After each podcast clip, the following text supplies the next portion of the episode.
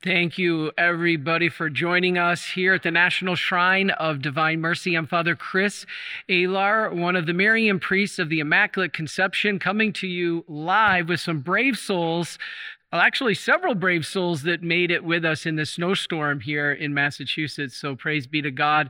Drive safe wherever you are. And we're grateful that you are with us. As you saw on the topic slide, today we are going to be talking a piggyback off of last week's talk about Russia and the Ukraine. Um, that at the heart of this is the Catholic and the Orthodox Church. And what a lot of people don't understand is that the Eastern Catholic Church and the Orthodox Church, which is not Catholic, are similar but different. And they split a thousand years ago. So we're going to talk a lot about this and um, and it give you some understanding of what's always been confusing to 99% of Catholics, myself included. So we're very grateful. This was one of my favorite courses in seminary when we learned about the structure of the church and the three Christian churches in the world: Protestants, or should say uh, religions, the Catholic, the Orthodox, and of course, the group of Protestants, which consist of many. So we're going to talk about that today, and God bless you for being with us because, you know, a lot of people wrote me and said, Father, you're picking on the Orthodox Church from my talk last week. No, it's a beautiful church. We're going to talk about it today. And remember, what I pointed out was some words of a particular patriarch. It's the same with our Catholic Church we have a beautiful church, but sometimes priests and bishops say things that are not accurate or even true. And so that doesn't make the faith wrong. So that's not what I meant last week with the Orthodox. It's beautiful, and let's talk about it today as we begin with a prayer in the name of the Father, and of the Son, and of the Holy Spirit. Amen. Heavenly Father, we ask that you bless us abundantly, bring peace to the nations as we come to you, our, our, our gift of divine mercy. You said mankind would not have peace until he turns with trust to your mercy. We are today, Lord, turning with trust to your mercy. We ask blessings upon the Russian and the Ukrainian peoples, especially for the conversions of those who are away from you. And we ask all this through Christ our Lord. Amen. In the name of the Father, and of the Son, and of the Holy Spirit. Amen. All right, so this is very important. And at the end of today, so what I'm going to do is walk you through what the Orthodox Church is, then the Eastern Catholic Church, and then put it together what it means today for what's going on in Russia and the Ukraine. So important stuff. Now, Christianity is the largest religious group in the world. People think it's Muslim, Islam now. It's not. Christianity is the largest religious group in the world. A third of the world's population is Christian. Now, amongst that is the Catholic Church, number one, by far the biggest, the Catholic Church. Now, there was only the Catholic Church for a thousand years after Christ. Then from that splintered off the Orthodox Church. Okay, we'll talk about that. That was now the second group of Christians, and they were a partial splinter. Then in 1519, there was a full splinter.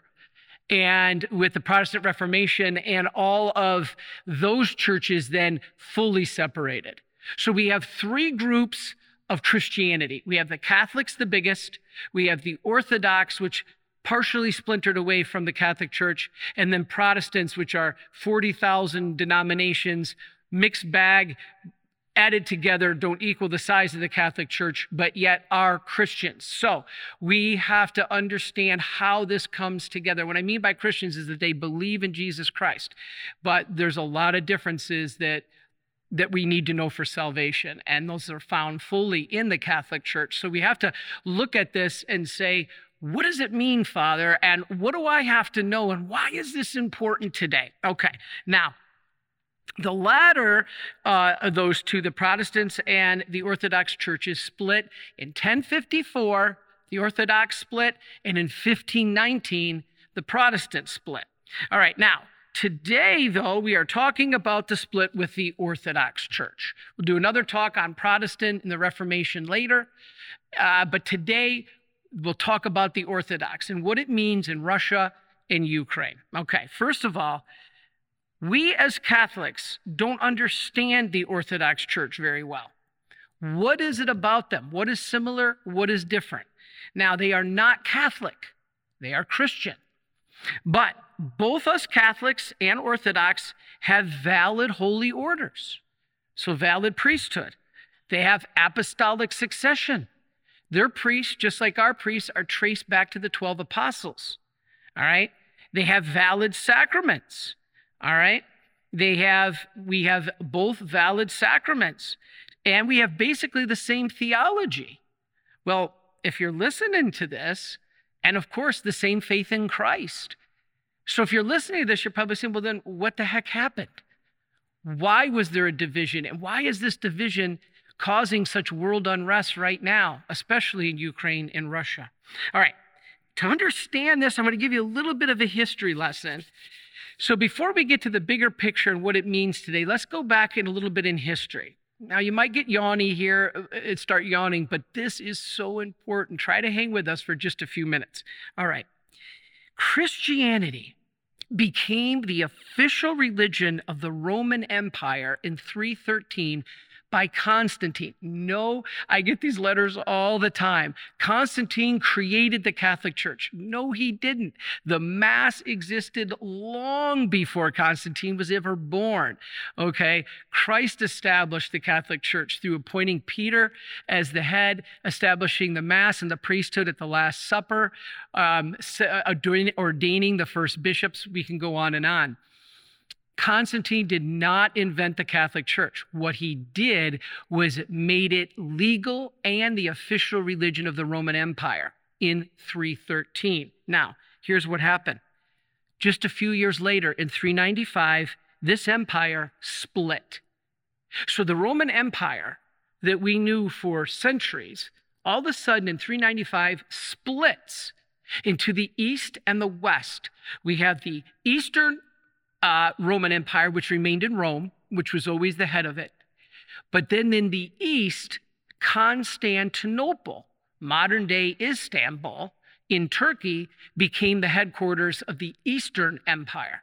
So, Western uh, Roman Empire was headquartered in Rome. Eastern Roman Empire was headquartered in Constantinople. There was a split. Now, why is this important? Okay, after this, the Western Roman Empire collapsed. Rome fell.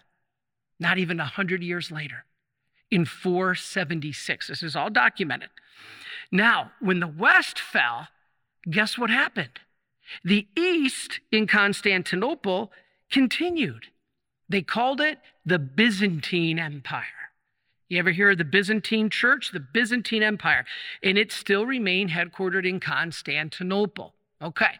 So you're getting the picture here. Now, Byzantine often referred to itself as the second Rome. So we had the first Rome, then we had the Byzantine Empire in Constantinople. They call themselves the second Rome. They said it's a revision of the first Rome. And guess who calls themselves the third Rome? Russia. Russia. Now, this is very interesting because I took a lot of flack when I brought up Medjugorje, but remember, Medjugorje has not been condemned or approved fully yet. Partially, it has been approved. And in there, Mary said, Russia, after spreading her ears, will come back to God and will bring glory to God. Russia calls itself the third Rome.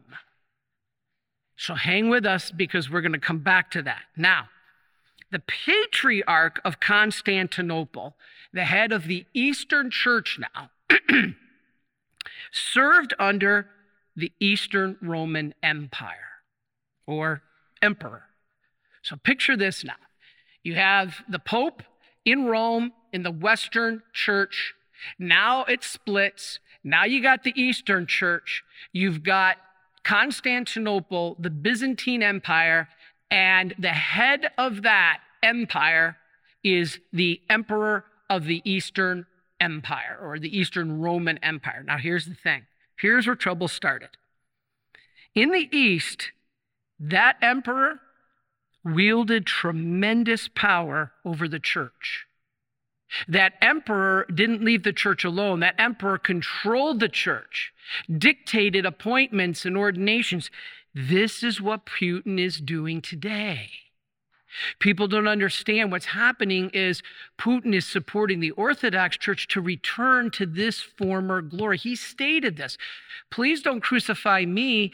I'm just repeating his own words to bring back the glory of Russia. And in that glory of Russia, in that glory of the Tsar, and we'll get to all this, was overseeing the Orthodox Church. Now, that doesn't make the Orthodox Church bad okay please don't don't take that the wrong way all right some emperors of the east now all right claim to be equal in authority to the 12 apostles check this out and they claim to have the power to appoint the head of the church in Constantinople. So the equivalent of the Pope in Rome was called the Patriarch of Constantinople. So the two are are, are happening in Christianity at this time. You got the Pope overseeing the Western church. Now, at the East, you have in Constantinople the Patriarch of Constantinople, what they saw as equivalent. Now, this church in the East is being overseen by the emperor, not by the church. Like the Pope is the ultimate authority in the West, not in the East. The emperor was. This is the problem. When we want to say how beautiful this is, we have to realize the state should not be running the church. This is the whole issue right now. What's going on in Russia? The state wants to run the church, and even their patriarch of Russia, Kirill, uh, Kirill has stated this is such. Now, let's keep going. All right. These emperors claim to have equal authority and put themselves as head of the church, kind of like what's happening in China today. Funny, it's happening in both Russia and China. Now, these two offices, meaning the patriarch and the emperor, they were autonomous, they were different. But yet, the patriarch served under the emperor. That is not what God intended. That is not what God intended, and it's not what the Orthodox Church intended. So I'm not criticizing the Orthodox Church. I'm not condemning it. I'm not faulting it. I'm not saying it's bad. I'm just saying what they were forced to do and serve under the emperor was not what was intended for the church. The patriarch was supposed to rule autonomously. Okay, now, many patriarchs, though, of Constantinople, they were good. They were good bishops. They ruled well, and they resisted this meddling of the emperor. The patriarch of Constantinople often attempted to bolster his position to stand up to the emperor. And sometimes this is scary. This is why we're saying that the state shouldn't run the church. You know, this whole separation of church and state that everybody points to in the Constitution of the United States, which, first of all, doesn't appear in the Constitution, and they say that protects the state from the church. You can't mention Jesus. Actually, the separation of the church and state is not to protect the state from the church, that you can't mention Jesus. Separation of church and state is to protect the church from the state so that you don't have the emperor, the president, running the church. That is what's supposed to be set up. Now, here's the thing this patriarch would sometimes bolster himself in leveraging, trying to deal with the emperor, and a lot of times that caused conflict with Rome because he tried to put himself over and above everything just to fight off the emperor, and then it was conflicting with the pope. All right, so over years of conflict between the East and the West, the pope in the West, our pope, Remain firm, defending Catholic faith against heresies and secular powers, especially from the Byzantine emperor, the emperor of the, the Eastern Roman Empire. Now, this first conflict came when Emperor Constantius appointed a heretic as the patriarch. All right? Pope Julian in the Rome excommunicated that patriarch in 343 And Constantinople was in schism until guess what? John Chrysostom. You've heard his name. Some say Chrysostom. John Chrysostom came and assumed the patriarch of Constantinople in 398. Now, okay, all that history. The year you hear is probably 1054. That's the year that the church is split. Now, let's look at our next slide. And I'm sorry, I missed our picture of Constantine. If Brother Mark can put it up, there's our picture of Constantine. Maybe he already got it. But there's a picture of Constantine who lived from 280 to 337. Now let's go to our next slide, 1054. All right, let's look at this. In 1054 is when the problem started. Do you notice on this slide, if Mark, Brother Mark can keep it on the screen, if you can see Italy, look at the little boot, right? Remember all Italy, the boot?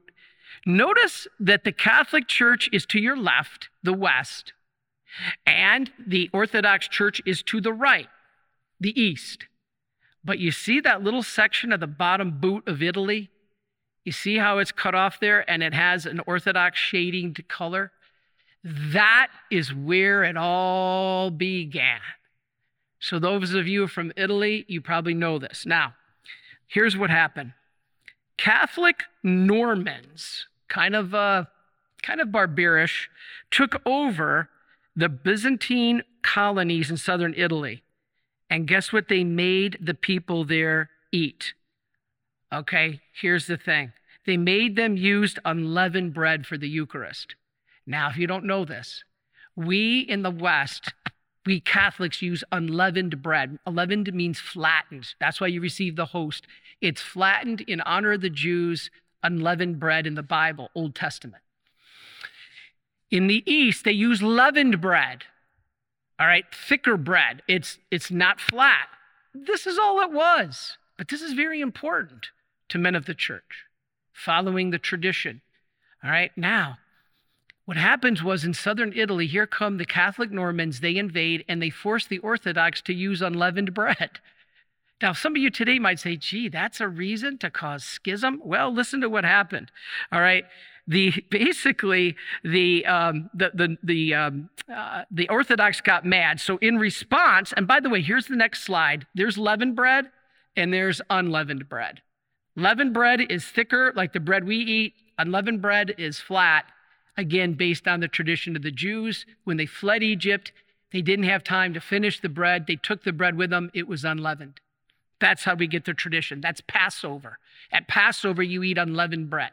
Now, in response to the Catholics making them use unleavened bread, the Patriarch of Constantinople in the East ordered all the Western Rite churches in his area to use leavened bread. So it was tit for tat. And so basically the Latins refused so the patriarch closed their churches and sent a hostile letter to Rome and to the Pope. And in an attempt, the Pope sent a delegation. The delegation went to Constantinople.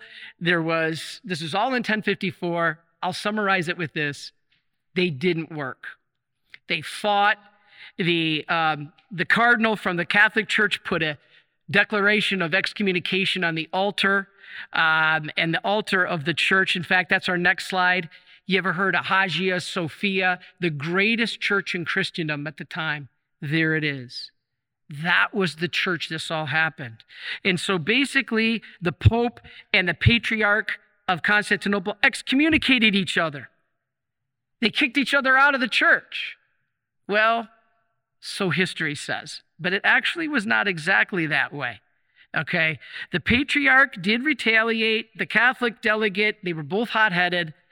And 1054 was deemed the year that the split happened. But it really wasn't. It was not officially a schism yet because they still got along. People were excommunicated, not the other's church. Just because if somebody excommunicates you from and, and you're one right and they excommunicate you, you're excommunicated as a person. You're not excommunicated as a church. So there was no way that the whole church was excommunicated just a few people. And so there was no single event that marked the schism. It just happened a little by little over the years. Now, here's the point The official final break with Rome didn't come to the 1450s. Now, there's attempts ever since then to reconcile. There's been friendly relations. Now, the two parts of Christendom that were not conscious of the separation of each other made it kind of difficult to say there was a schism back in 1054. It really, as I said, developed. Now, what didn't help, I'll just throw a quick slide on this one, is the Fourth Crusade.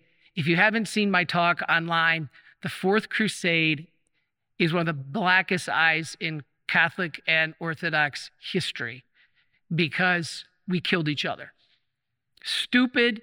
I have a talk on the Crusades. If you want to know what happened, basically, Christians ransacked their own, their own city of Constantinople. But there was reasons behind it, not getting payments, lies. Uh, it was a mess. But anyway, that didn't help. So now, what's going on? All right. So, what's going on is the Byzantine Empire collapsed. So, remember how I said the West collapsed and then the Byzantine Empire kind of hung on? Now, a thousand years later, the Eastern Byzantine Empire collapsed. 1453. Guess what happened? The Muslims took over. The Turks. The Turks took over Constantinople. Now, the Turks controlling Constantinople, then the rest of the empire crumbled. Now, these Muslims pressured the churches in the area to sever their union with Rome. So, what's really interesting, most of the schism, nobody says this, and I know I'm being politically incorrect, and I know I'll get letters, but the fact of the truth of history was it was a lot because of Islam. And Islam forced those churches, because now they controlled, to split, to go away from the Catholic Church. Now, what happened? All right, there were more that than that, though. Not just that. Here's what else happened. Two other events reduced the Patriarch of Constantinople, remember the head of the church in the East, to basically a figurehead, kind of like the Queen and King of England. They were powerful at one time, now a figurehead. So, Islam, let's go back to this, gave military protection to the Eastern Orthodox Church. This is who we're talking about now, but at a very high price. The Sultan, the Muslim Sultan, would sell the office of the patriarch.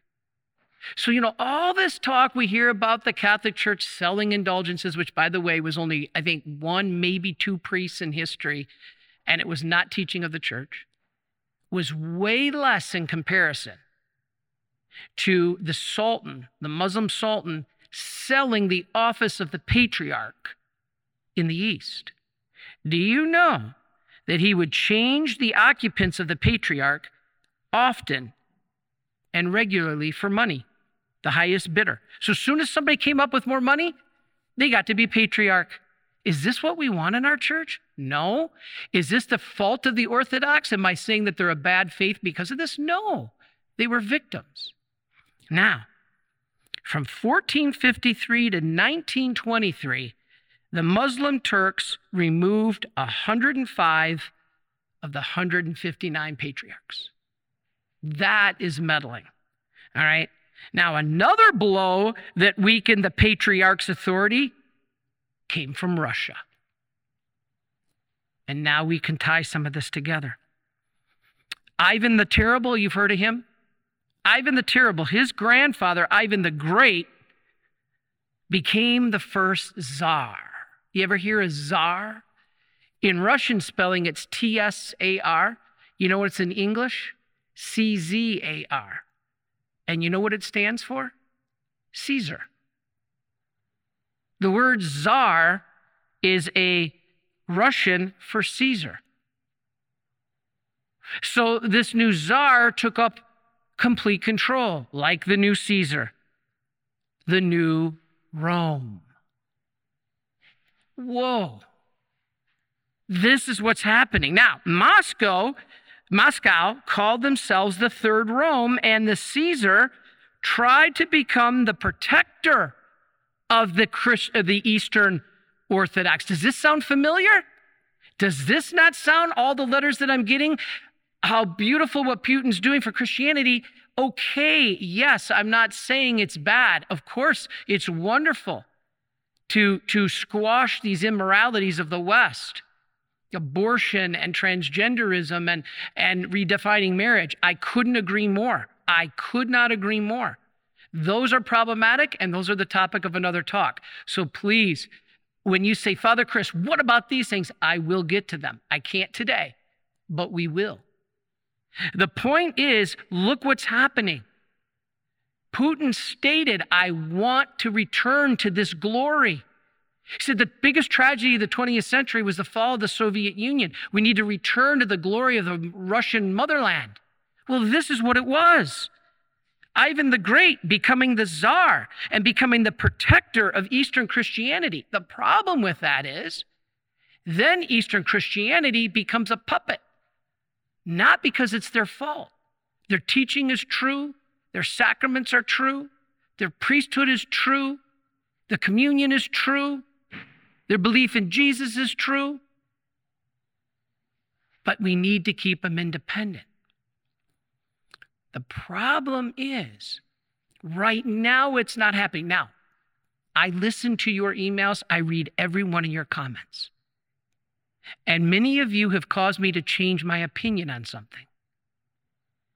So many of you wrote to me about the true intent of Russia and what Russia is doing and bringing in Christianity that I looked and looked and studied and researched this. I mean, I've done countless hours on this, talked to theologians. And yes, I do believe that Mary's words at Fatima were true, that Russia was going to spread her errors. We've seen it, they've done it. But I also know that Mary at Medjugorje has said, that Russia will then ultimately give glory to God. Could we be in that process? If we will get to that, we need to do our first Saturdays. We need to pray. We need to do penance. We need to stop the errors so that Russia can bring glory to God. We're not there yet. Well, Father, we're trying. Okay, that doesn't mean we kill innocent civilians. What it means is we pray and we do penance and we pray for the conversion of Russia. We do our five first Saturdays. All right, now, so what's going on? Moscow becomes the third Rome, and this new czar becomes the leader of the Orthodox. Now, with the collapse of the patriarch in Constantinople, the Eastern Church then fragmented. what a mess. So Russia claimed independence from the Patriarch of Constantinople. Russia split off. So now not only do you have Constantinople splitting off from Rome, now you have Russia splitting off from Constantinople. When did this happen? 1589. They were the first country to split from the Patriarch of Constantinople. Now then others followed. Now, over a dozen independent Orthodox churches exist. You may have heard them the Greek Orthodox, the Serbian Orthodox, the Russian Orthodox. They're good people. I am not condemning this religion or their teaching, not at all. Please let me emphasize this. I got so many letters saying I do. I don't. It's beautiful. But what we're trying to do is bring us under union of where Jesus wanted us to be. Peter, the chair.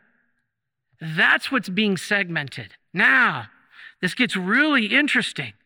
Now, there are Orthodox churches in communion with each other and not in communion with each other.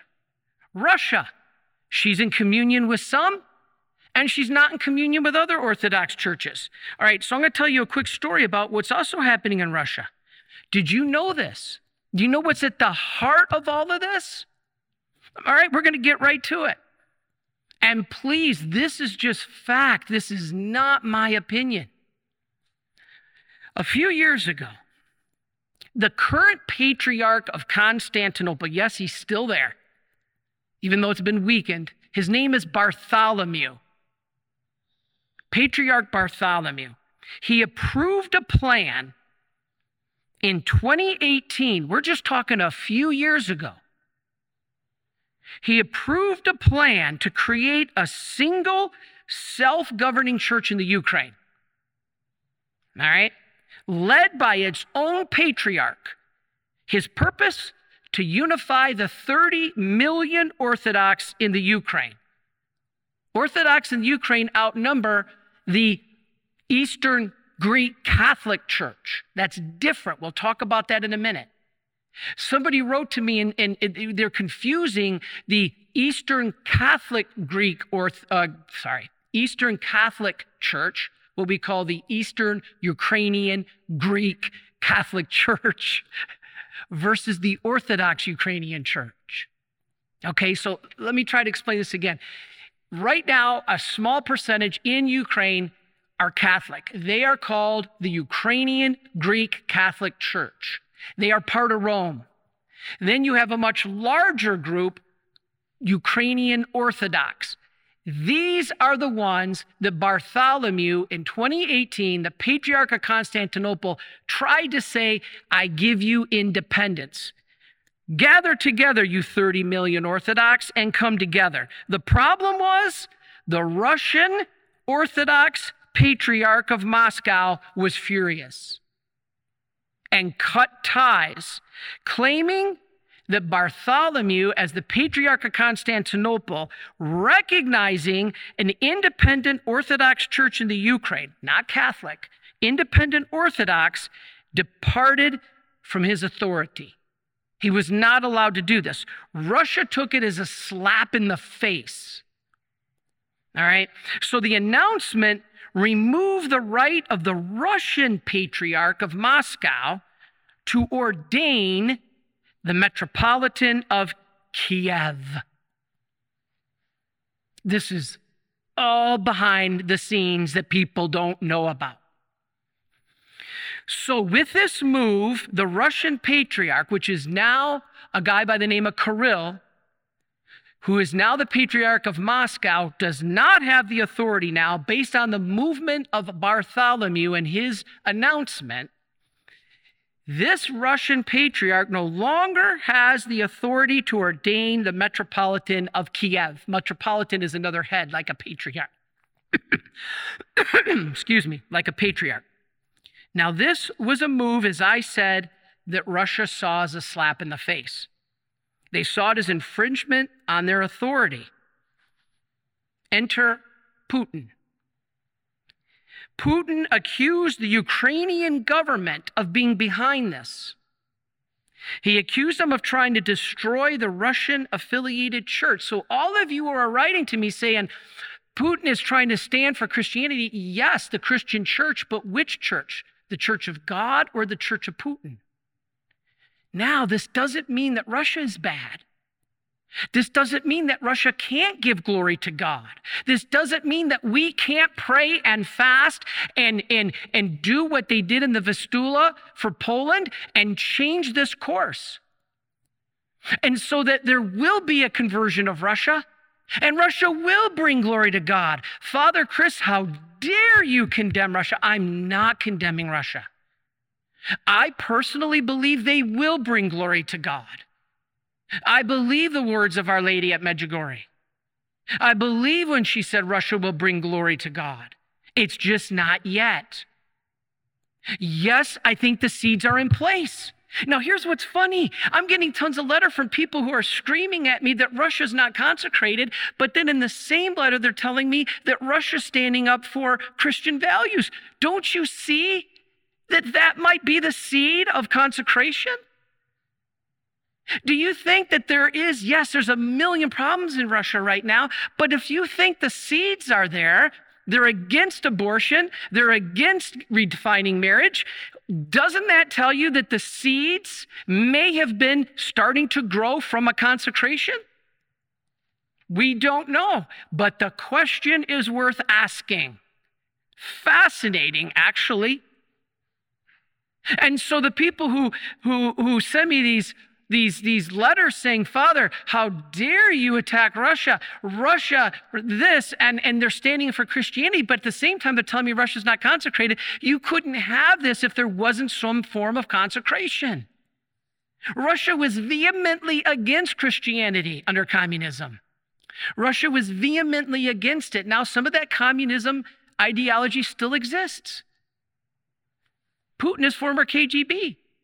The Patriarch of Moscow, uh, Kirill, many people claim is former KGB. I don't know for sure.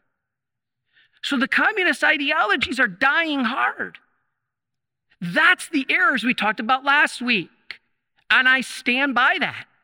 But I also, thanks to you, the listener, and all the letters you poured into me, got me thinking, got me researching, got me studying, got me talking to theologians. And I'm like, whoa, I'm starting to see a bigger picture here. These could be the fruits of the consecration. Father, Russia is against abortion. Russia is against redefining marriage. Yeah, but that could be the seeds, as I said, of consecration. So we have hope that Russia will end up giving glory to God. But right now, we have to stop the killing. That's why we're here. All right, amazing stuff, amazing stuff. Okay, now, I even forgot where I'm at now. All right, so, all right, this announcement, let's go back to Bartholomew. I infuriated the Russians. All right, now, the infringement on the authority, Putin stepped in and said, You're trying to destroy the Russian church. Let's go to our next slide. Here is a picture of Putin with the Patriarch of Moscow, Kirill. There they are together. All right? And Kirill continues to support the invasion of Ukraine. This is what I was saying last week is wrong. No matter what is being done in the Ukraine or mistakes they've made or how bad they were themselves, we don't stand by and watch innocent civilians get killed. That is the message. Now, that's what the church says. That's what Pope Francis is saying. Now, both the Ukrainian church, Catholic, Ukrainian Catholic Church, and Ukrainian Orthodox Church condemn, I'm sorry, yes, the Ukrainian Orthodox Church, it spun from Russia, and the Ukrainian Catholic Church both condemn the invasion. That's why Putin and Kirill, Kirill wanted to become back to the under the control of the Russian Orthodox. It makes perfect sense. But nobody knows this because the media, of course, isn't going to talk about it. Most of our priests don't know about it. I didn't. I admitted it took 100 hours of research and communications and study and talking with theologians to try to piece this together. That's what I'm sharing with you now. All right, so let's go back to some of the problems that cause the split now. All right, a big one I can't not mention is the filioque. Anybody know what the filioque means? That's the theology problem. A major theological disagreement is the word filioque. That is Latin for meaning and the Son. What am I talking about? All right. The Nicene Creed did not used to say the Holy Spirit proceeded from the Father and the Son. It used to just say from the Father. The Spanish Catholic bishops at the end of the sixth century added and the Son. With this addition, the Creed says that the Spirit, the Holy Spirit, proceeds not just from the Father, but the Father and the Son. Let's look at our next slide. You want to see the whole problem between the Catholic and the Orthodox Church? The entire problem theologically one little thing that diagram. If you have your phone with you, you can see this one little diagram explains the entire problem in theology between the East and the West. That one little diagram. What it's saying for the Orthodox is that both the Son and the Holy Spirit come from the Father separately. So you have the Father, and from him comes the Son, and from him comes the Holy Spirit. That is the Orthodox view. The Catholic view from Augustine is that the Father and the Son, the love between them is so great that from it, like a parent, the husband and the wife, the love between them is so great, from it comes a child. The Catholic Church teaches that from the Father and the Son, that love is so great that it's the Holy Spirit. The Holy Spirit is the love between the Father and the Son. So if you look at the Catholic diagram, if Brother Mark can keep it up there, the Holy Spirit comes from both the Father and the Son. That's why at Mass every week we say, who proceeds from the Father and the Son, and with the Father and the Son is adored and glorified. He has spoken through the prophets. That one little phrase, and the Son, threw this whole relationship into a theological nightmare and what many claim caused the schism. All right, now here's the thing. The Orthodox say that the Spirit proceeds only from the Father, like the Son does. The Catholics pointed to Scripture and said it's no, it, it, it, comes from both. And, and I got a ton of Scripture quotes that can prove that. You can email me if you want them. The Scripture basically points that it comes from the Father and the Son. Now, that's how the church fathers taught it. All right? Now, the Eastern Orthodox often refer to the Holy Spirit referring to the Father through the Son. Now, wait a minute here. If the Holy Spirit proceeds from the Father through the Son, the Orthodox are okay with that. Here's the point that's very similar. And it is equivalent to our Catholics, the Father and the Son. And do you know that the Catholic Church even put this in the Catechism? Catechism 20, excuse me, 248 says this is not different theology. We're just using different words. Can you imagine? This entire split over different words but not different meanings? This is why we believe there will be a reunification of the East and the West. And when that happens, look out. That's going to be amazing. now, today, there is every hope that the closeness of these two sayings will be recognized and mended. Now, they claim, but wait a minute, you should never have changed the creed. They were upset that the Spanish bishops added that word to the creed. But you know what a creed is? A creed is your, your profession of faith. Have you ever heard that? We will now in the Mass do the profession of faith. That means the creed. That means what you believe. It is meant to fight heresy. So therefore, it has to be amended and added to or taken away as heresy comes and goes. So there's nothing wrong with that. It should be, though, however they claimed, done with their input. That was the mistake of the West. They did it without the input of the East. That's what upset them. All right. Finally, ecumenical councils. What is an ecumenical council? That's like Vatican II, Vatican I, the Council of Trent. All right, now here's the thing this is a bigger reason for disagreement. Both sides agree that ecumenical councils are needed to define the teachings of the church. But here's the point the Eastern Orthodox only believe in the first seven. First seven ecumenical councils, way back in the fourth and fifth, sixth centuries. The three councils of Constantinople, the two councils of Nicaea, the councils of Chalcedon, and the council of Ephesus. Those seven, that's it.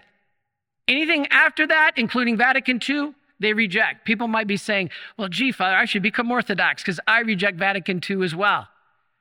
Well, there's a problem with that because now you don't have that council to define church teaching. Everybody splinters on their own then you become like the Protestants. This is important. Catholics recognize these same first seven ecumenical councils, but not as only seven.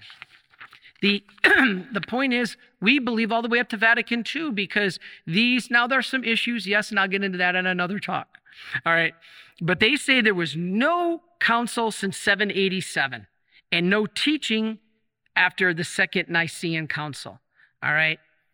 This is important, though, because we need to be able to define doctrine. And if we lose that, we're in trouble. And so we have to look at this. I'm, I'm, not saying necessarily Vatican II didn't have flaws. I'm just saying that you can't abandon the concept of the ecumenical council.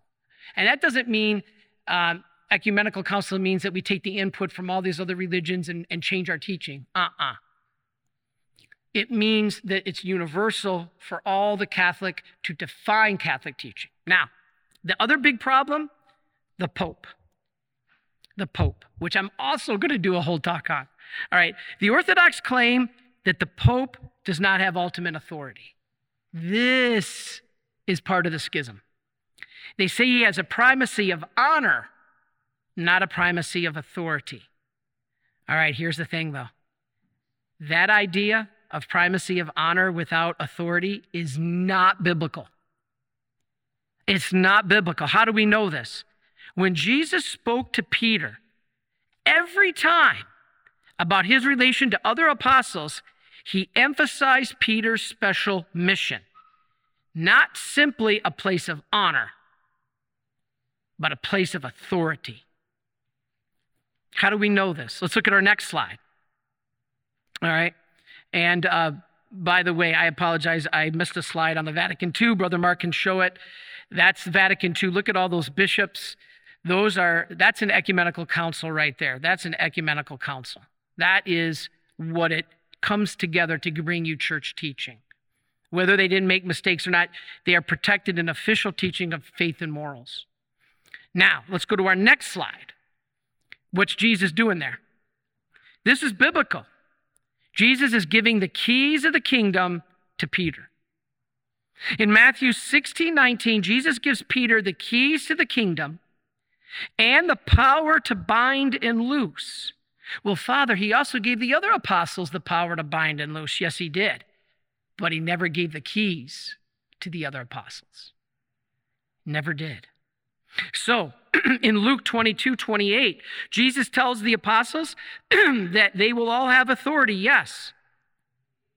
But he singles out Peter with a special authority over the other apostles to strengthen their faith. Luke 22 31. It is only to Peter that Jesus says, Feed my lambs. All right? Feed my lambs, giving him the role of shepherd. He did not tell any other apostle to feed the lambs. That's the shepherd's job, and there's one shepherd. The absence of a pope from Eastern Orthodoxy clearly causes problems from a lack of leadership. With no pope to call such things as ecumenical councils, the Orthodox haven't had one in centuries, and this is paralysis. I'm not criticizing them. I'm not criticizing their teaching, just saying that we still have to have teaching developed based on current events. A functioning teaching authority capable of setting, settling heresies and new controversies is needed. This is why Jesus made Peter the rock in Matthew 16, 18, the direct leader of the church. Okay. Whew. You got enough of the history? All right. So now we're going to explain how these churches work together. This is the fun part. All right, let's look at the Orthodox. First of all, what does Orthodox mean? That means right believing. I'm an Orthodox Catholic. I follow the church teaching. What the church teaches, I believe. It's not a blind obedience, it's because I trust and surrender that God knows better than I do. The word orthodox means you're right believing. Now, there are many Catholics who are not orthodox. Catholic priests and bishops that are teaching abortion is okay, redefining marriage is okay. That's not orthodox. But we're talking about orthodox faith now. Catholic and then the Orthodox churches. Different. Same word, but capital O versus little o. Little o is the adjective. I'm little o Orthodox. And then the big O, capital Orthodox, is the churches. Now, the mainly have been used in Greek speaking world. Let's look at our next slide. That's why you see icons with Greek on it. These are the Eastern churches, you know, with the perfectly round heads. I did another talk on icons a couple weeks ago. That's why you see the Greek on them. They mainly were used in the Greek speaking world. But here's the point, everybody. With 300 million Orthodox Christians in the world, and how many Catholics are there? There's over a billion. There's over a billion Catholics in the world. But the Orthodox are good. There's 300 million of them. And they're mainly in the Balkans, the Balkans, um, the Balkans, I should say, Middle East, and the former Soviet Union in those countries. See the connection? The former Soviet Union. Now, let's go to our next slide. Because the Eastern Orthodox churches now, not the Catholic, all right, are Constantinople, Alexandria, Antioch, you heard those in the Bible, Jerusalem, Georgia, Cyprus, Bulgaria, Serbia, the Serbian Orthodox, Russia, the Russian Orthodox, Greece, the Greek Orthodox, Poland, Romania, Albania, and the Czech Republic and Slovakia. All right? Now, these churches in modern times, tensions have been lessened and we're overcoming a lot of the difficulties. In fact, did you know in 1965, Paul VI, this is fascinating that nobody knows, Paul VI and the Patriarch of Constantinople lifted the mutual excommunications. That's a great start. Let's take a look at our next slide. Yes, we must continue to dialogue. There's Pope Benedict with the Patriarch of Constantinople. We must dialogue. It doesn't mean we concede, it doesn't mean we change our teaching to make other people happy, but we start with knowing each other. All right, so what are some of the similarities and differences? All right, this to me is the fun part. Um, some of the similarities and difference. All right, many say that the Orthodox don't believe in purgatory, indulgences, papal infallibility, the Immaculate Conception, or the Assumption. This is partially true. It's just they define it in a little different way.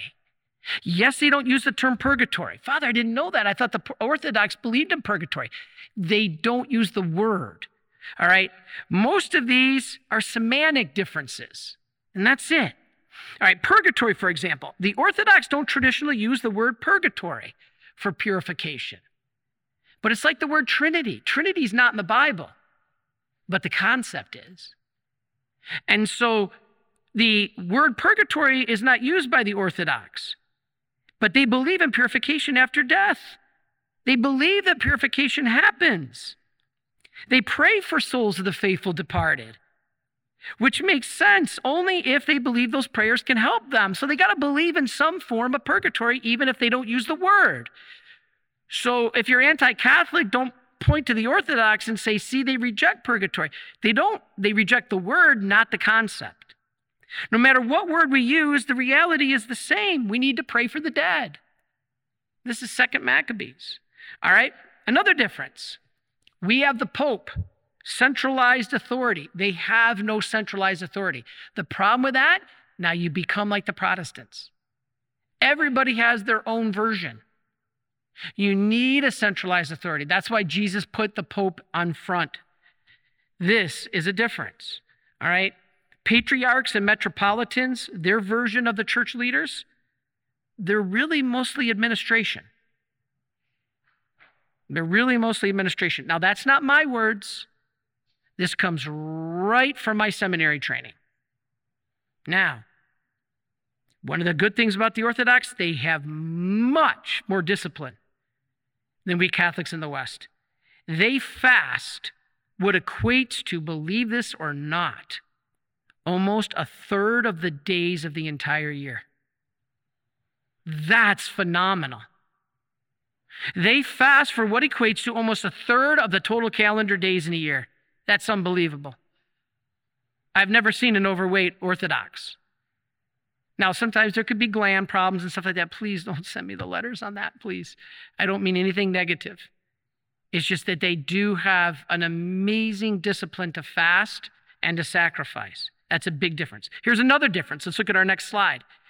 Do you know that the sanctuary is actually separated from the nave? What's the nave, Father?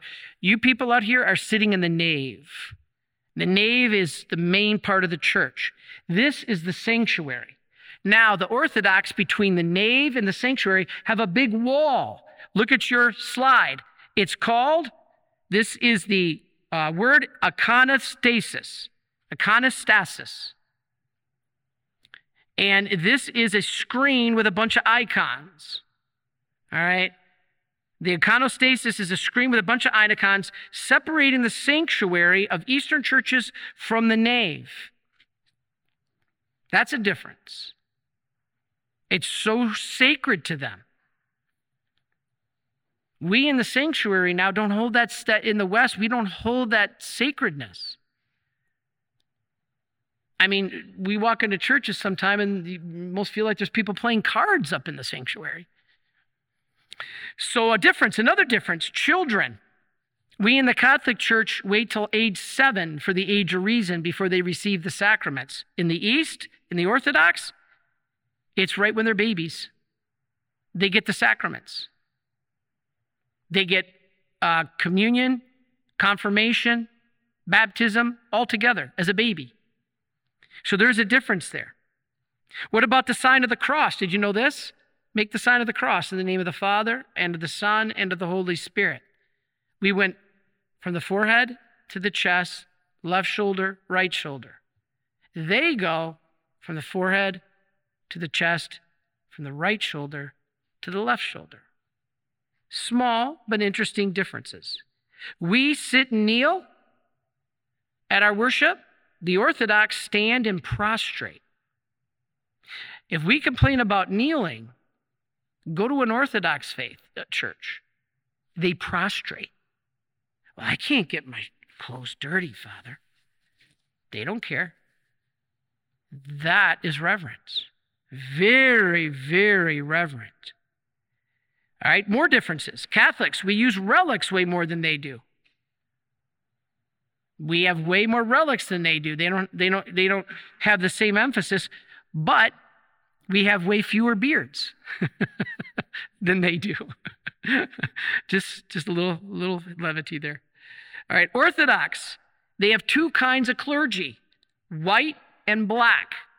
Not ethnic, but white are married and black are monastic, not married.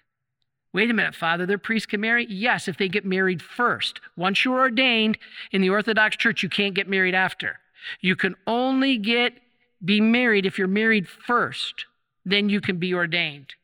That's why some friends of mine that were uh, in Philadelphia at the Eastern Orthodox Seminary, they took the fourth year of theology off to go find a wife. it's kind of an unwritten, I don't know, smiling kind of tradition that that's that's your year to find the wife. If you don't, then you're done. Because once you're ordained, you're then celibate.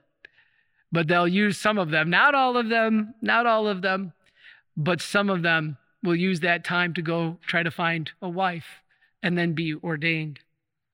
All right, so you have the white clergy, which are married, and the black, which are monastic. Catholics, we don't. We're all celibate. And trust me, I totally see the wisdom of that. Nobody wanted to be married more than me. And I said, you know what's going to figure? And the church can change us. You know, in the West, the Pope can declare priests can marry. He can't declare women can be ordained because Christ was a man and the person in persona Christi as the priest. He can't change that. But the Pope can, a matter of discipline, not dogma and doctrine, but a matter of discipline, could change it. The church could say tomorrow, priests could marry.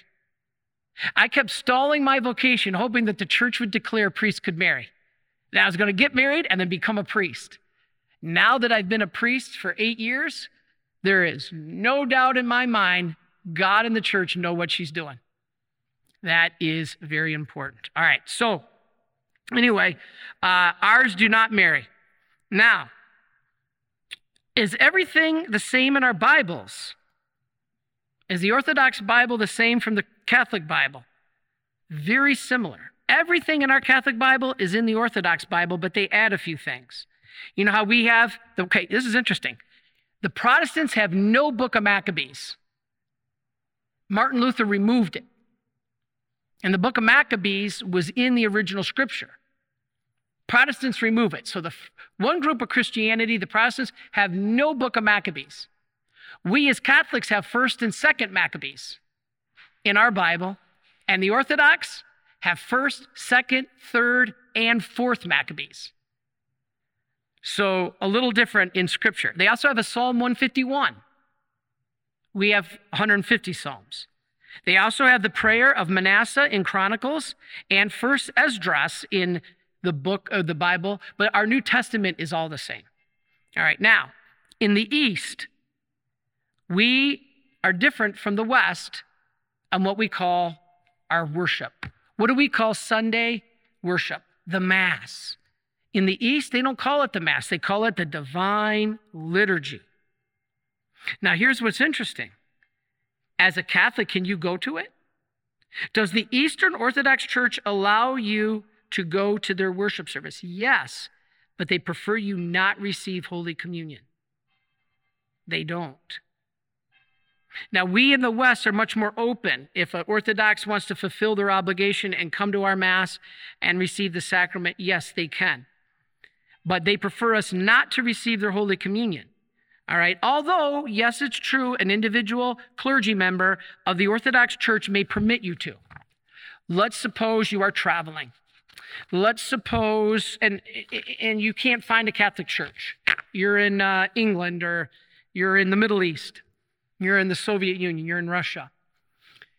And it's Sunday and you want to get to a Catholic church, but there isn't anyone for 100 miles and you got a plane to catch, but there's an Orthodox church. If you have no other options, our Catholic faith teaches us that going there does fulfill your Sunday obligation, even if you don't receive Holy Communion. Now, if you're in downtown Detroit, where they have some of the most beautiful Catholic churches in the world, like Sweetest Heart of Mary and St. Albertus was there, and then they have an Orthodox church, I can't just say, hey, you know what, let's go to the Orthodox church today. Even though you have easy access to the Catholic, that does not count for your Sunday obligation. Now, what's another reason they don't want you to receive communion? This one's very interesting. Do you know that married Orthodox priests and laity who serve at the altar follow the canons very strictly? and they abstain from sexual relations, marital relations before Holy Communion. So, another reason they don't want us receiving Holy Communion is that's completely foreign to us in the West. Married couples are allowed to engage in the marital act right before. So, you are probably not observing their discipline of abstaining from marital relations before receiving Holy Communion. It's another reason they don't want us to receive. So there are a lot of similarities and differences. Let's take a look at a couple. I saw this slide that summarizes them. All right. So Brother Mark can put up the differences. What are some of the differences? All right. In the Roman Catholic Church, we speak Latin. In the Orthodox Church, they speak Greek. In the Roman Catholic Church, the Pope is in charge. In the Orthodox Church, it's the patriarch or the bishops, archbishops, as we explained. In the Roman Catholic Church, the Pope claims authority over kings and emperors.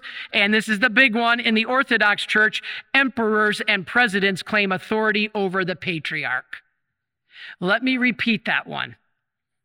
In the West, in the Roman Catholic Church, the Pope has authority over kings and emperors and presidents. Nobody's above the moral law. In the Orthodox Church, the emperors claim authority and precedence over the patriarch. That was the issue I brought up last week in the talk. Finally, the priest cannot marry, but in the Orthodox Church, the priest can marry. Now let's go to our next slide because there are some similarities. There's not just differences. What are the similarities? The big ones. We believe in Jesus. We read the Bible. We go and use the sacraments, especially baptism, marriage, and communion. We believe in the priesthood and the bishops, and we spread Christianity. This is what it's all about. All right, so real quick, and no, and this is the part is um, the, the Orthodox really believe in a genuine priesthood and a genuine Eucharist and a genuine service. It's very reverent. I want to show a one minute clip Take a look at this clip. This is a video of the Russian Orthodox Divine Liturgy. It is breathtaking. Let's watch this one minute clip of the Russian Orthodox Church in their Divine Liturgy.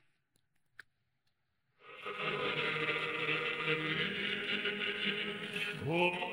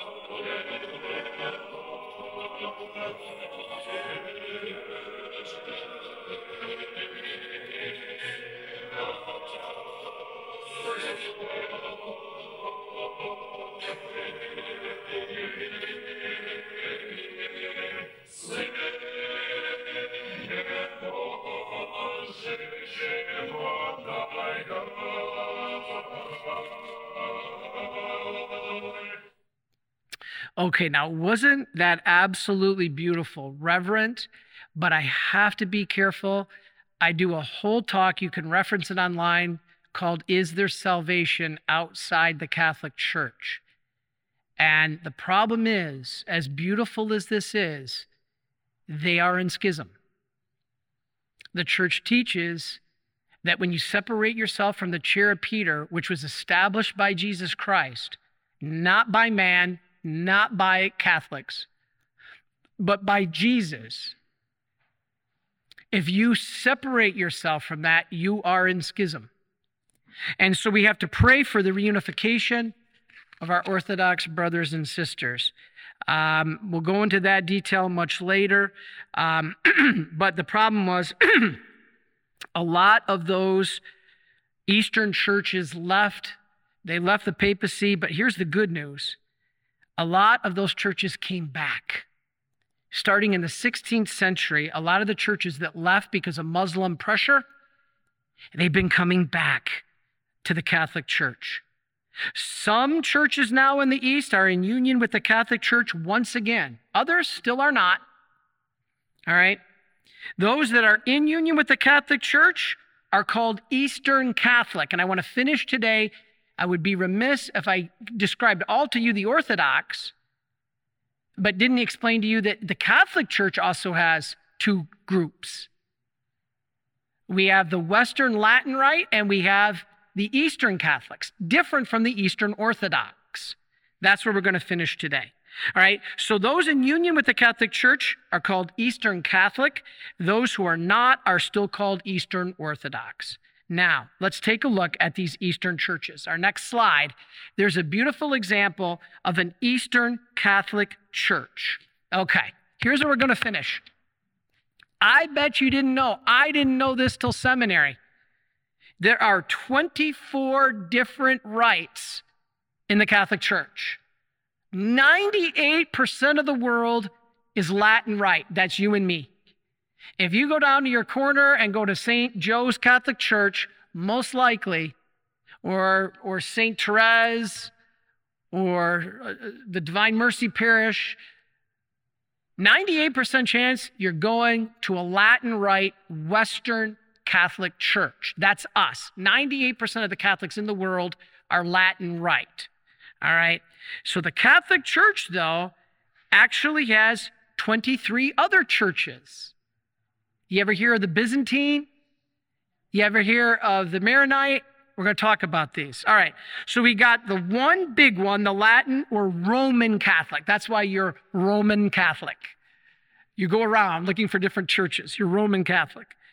But all other Catholic churches, these 23 others, are called Eastern or Oriental.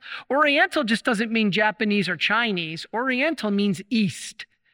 So we call them the Oriental churches. One person wrote me a scathing letter because I talked about the Oriental churches and they condemned the church in China.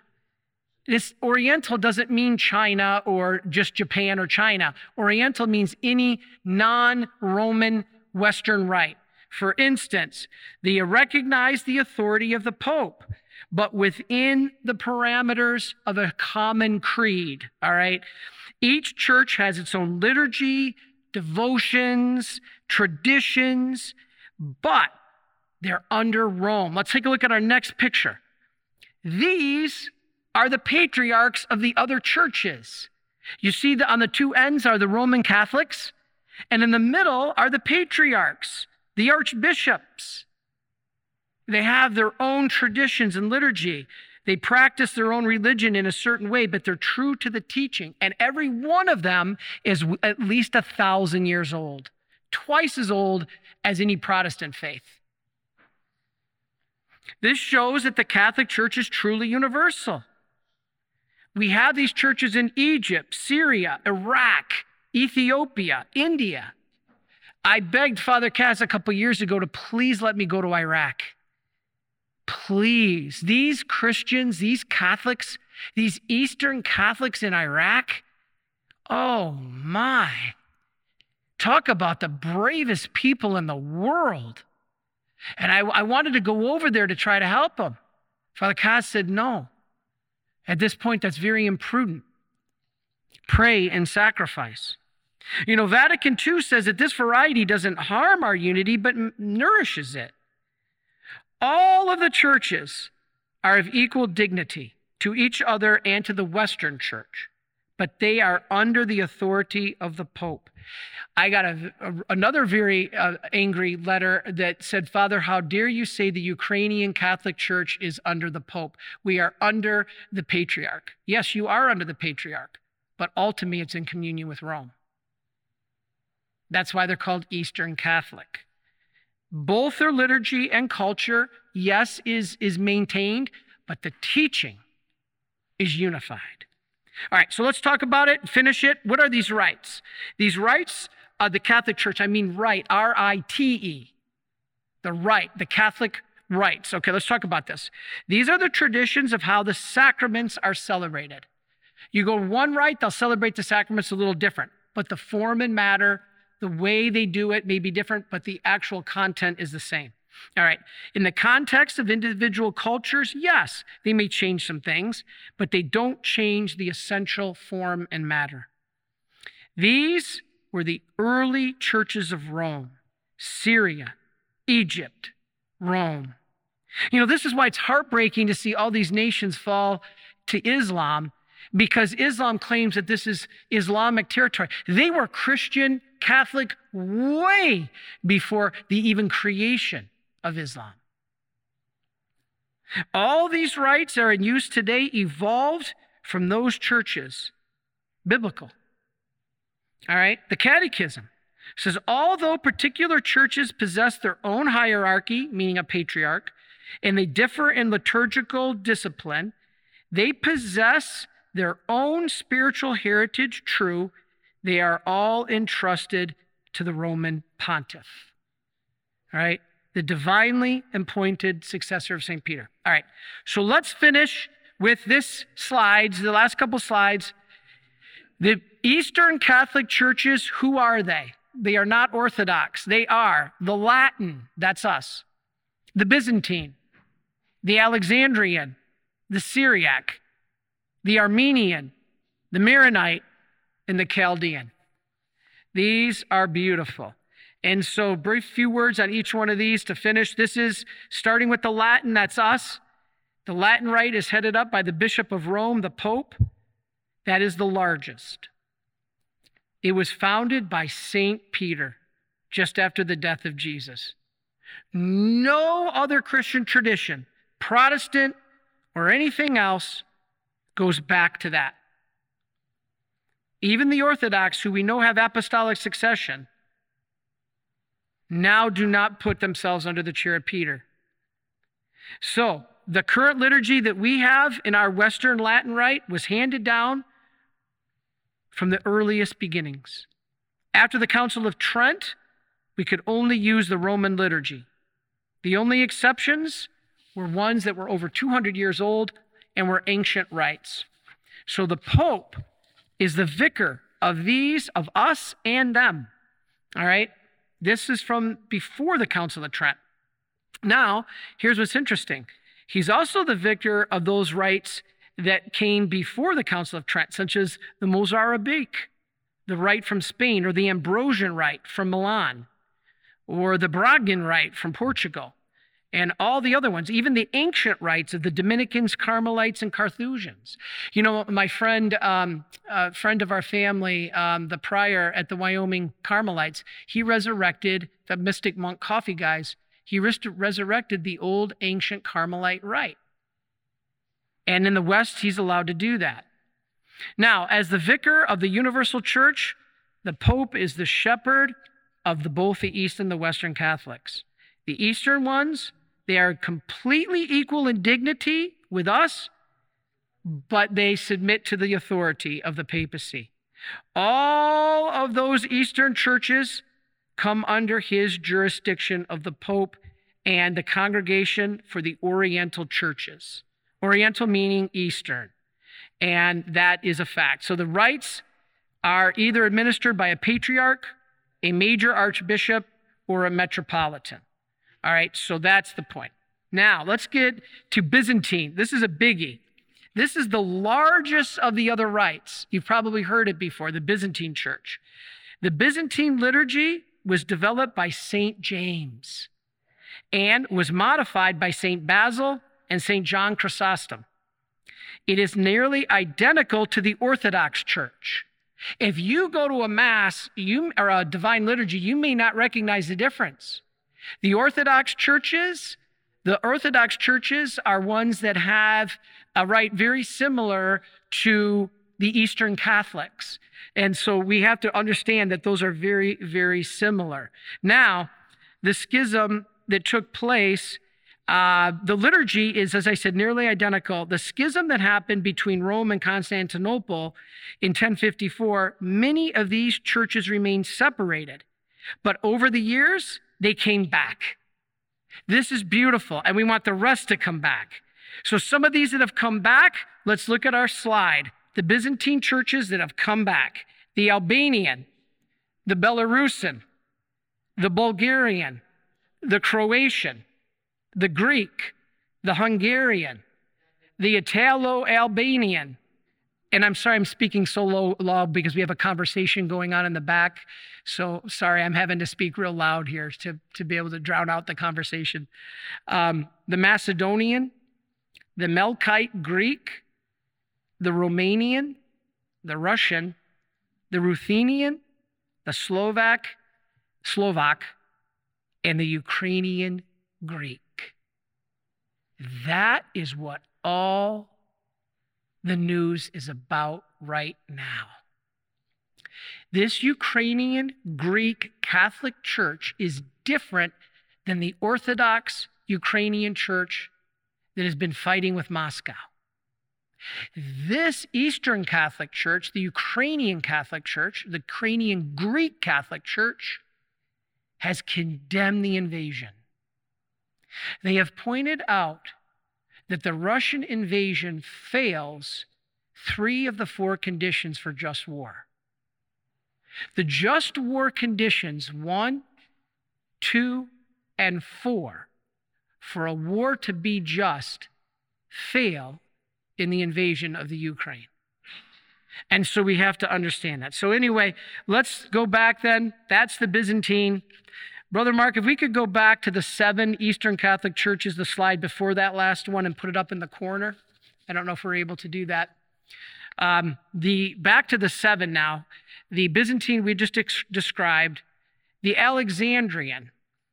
The liturgy used by the church in Alexandria in Egypt comes from St. Mark. This church became known as the Coptic Church. You've probably heard that, the Coptic Christians. They are the ones being absolutely persecuted like nobody in the world. Coptic is the Arabic and the Greek word for Egyptian. Now, I got another letter saying, Father, Coptics are Orthodox, not, Christ- not Catholics.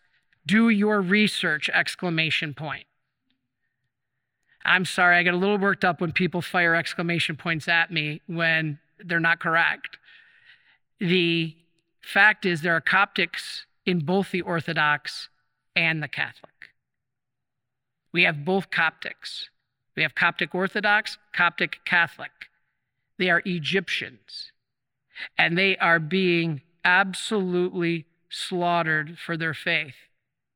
We have to pray for them. We have to pray for them. Um, in this, this is part of the Alexandrian. Uh, there exists in Egypt this Coptic rite, as I said, is both of them. They are also in Ethiopia and Eritrea. Eritrea.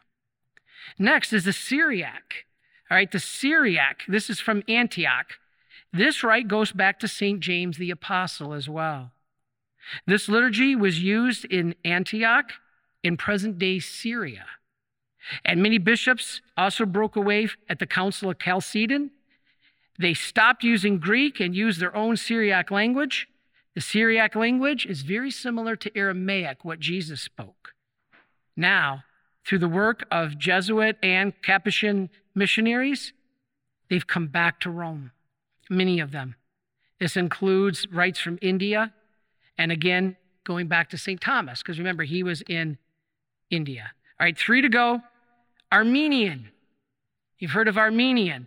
Armenian, believe it or not, if I was to ask you what was the first country in the world to adopt Christianity as their official state religion, what would you have guessed?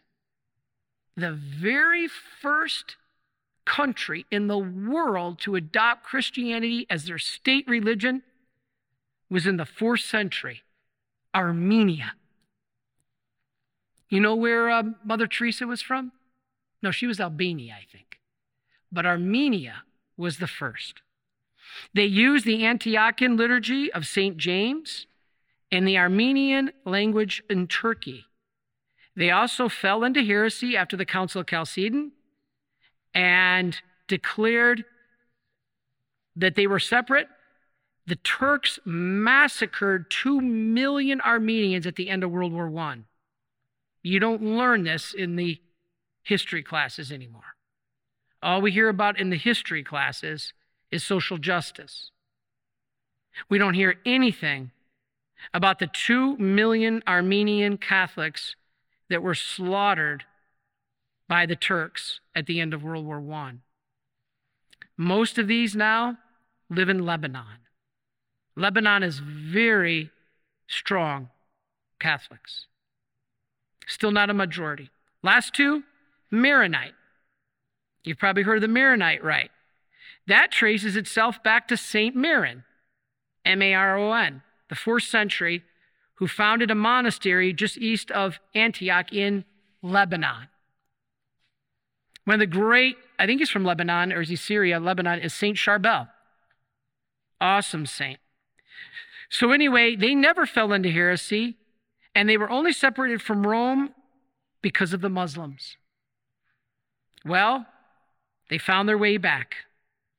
And using a liturgy based on the Antiochian of St. James, the Maronites make up 70%, 17% of Lebanon. Of all the people of Lebanon, they make up 17%. By the law of that country, listen to this. This is fascinating. I didn't know this. By law in Lebanon, the president has to be a Maronite Christian. The president of Lebanon. We always think of Lebanon of terrorism and, and paganism and Muslim and Islam. The actual president of Lebanon has to be a Maronite Christian by law. Then, by law, the prime minister has to be a Sunni Muslim. And by law, the president of the National Assembly has to be a Shiite Muslim. Talk about ecumenical. so the president has to be a Maronite Christian. The um, prime minister has to be a Sunni Muslim. And the National Assembly, the president of the National Assembly, has to be a Shiite Muslim. That's in Lebanon. And lastly, Chaldeans. The Chaldeans. These are people in modern day Iran and Iraq, once known as the Assyrians. Remember in the Bible, the Old Testament? The Assyrians. This is the people coming back to God. So, do I think there's hope for Russia? Absolutely. Do I believe they will return to God? Absolutely.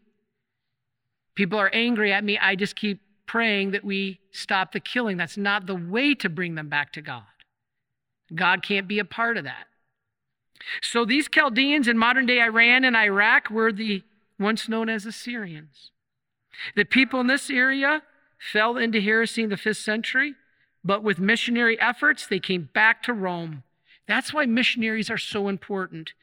And in 1553, Pope Julius III proclaimed the first patriarch of the Chaldeans. You know, the Chaldean is the biblical term also used for Babylon. Babylon. And today, the patriarch of this rite, guess where he's located? Baghdad, Iraq. Can't think of anything more courageous. This includes the Malabar Rite, which is also based in India. They are descended from the St. Thomas Christians as well. Those Malabar rites, part of the Chaldeans, never split. The bottom line, everybody, is we have a beautiful faith. Our Christian roots are deep. Our Christian, the Catholic roots are the original roots. You know how they say there are certain animals that are sprung from the original racehorse or the beautiful winner of the Kentucky Derby and all these other sired, he sired all these other ones. The original is the Catholic Church.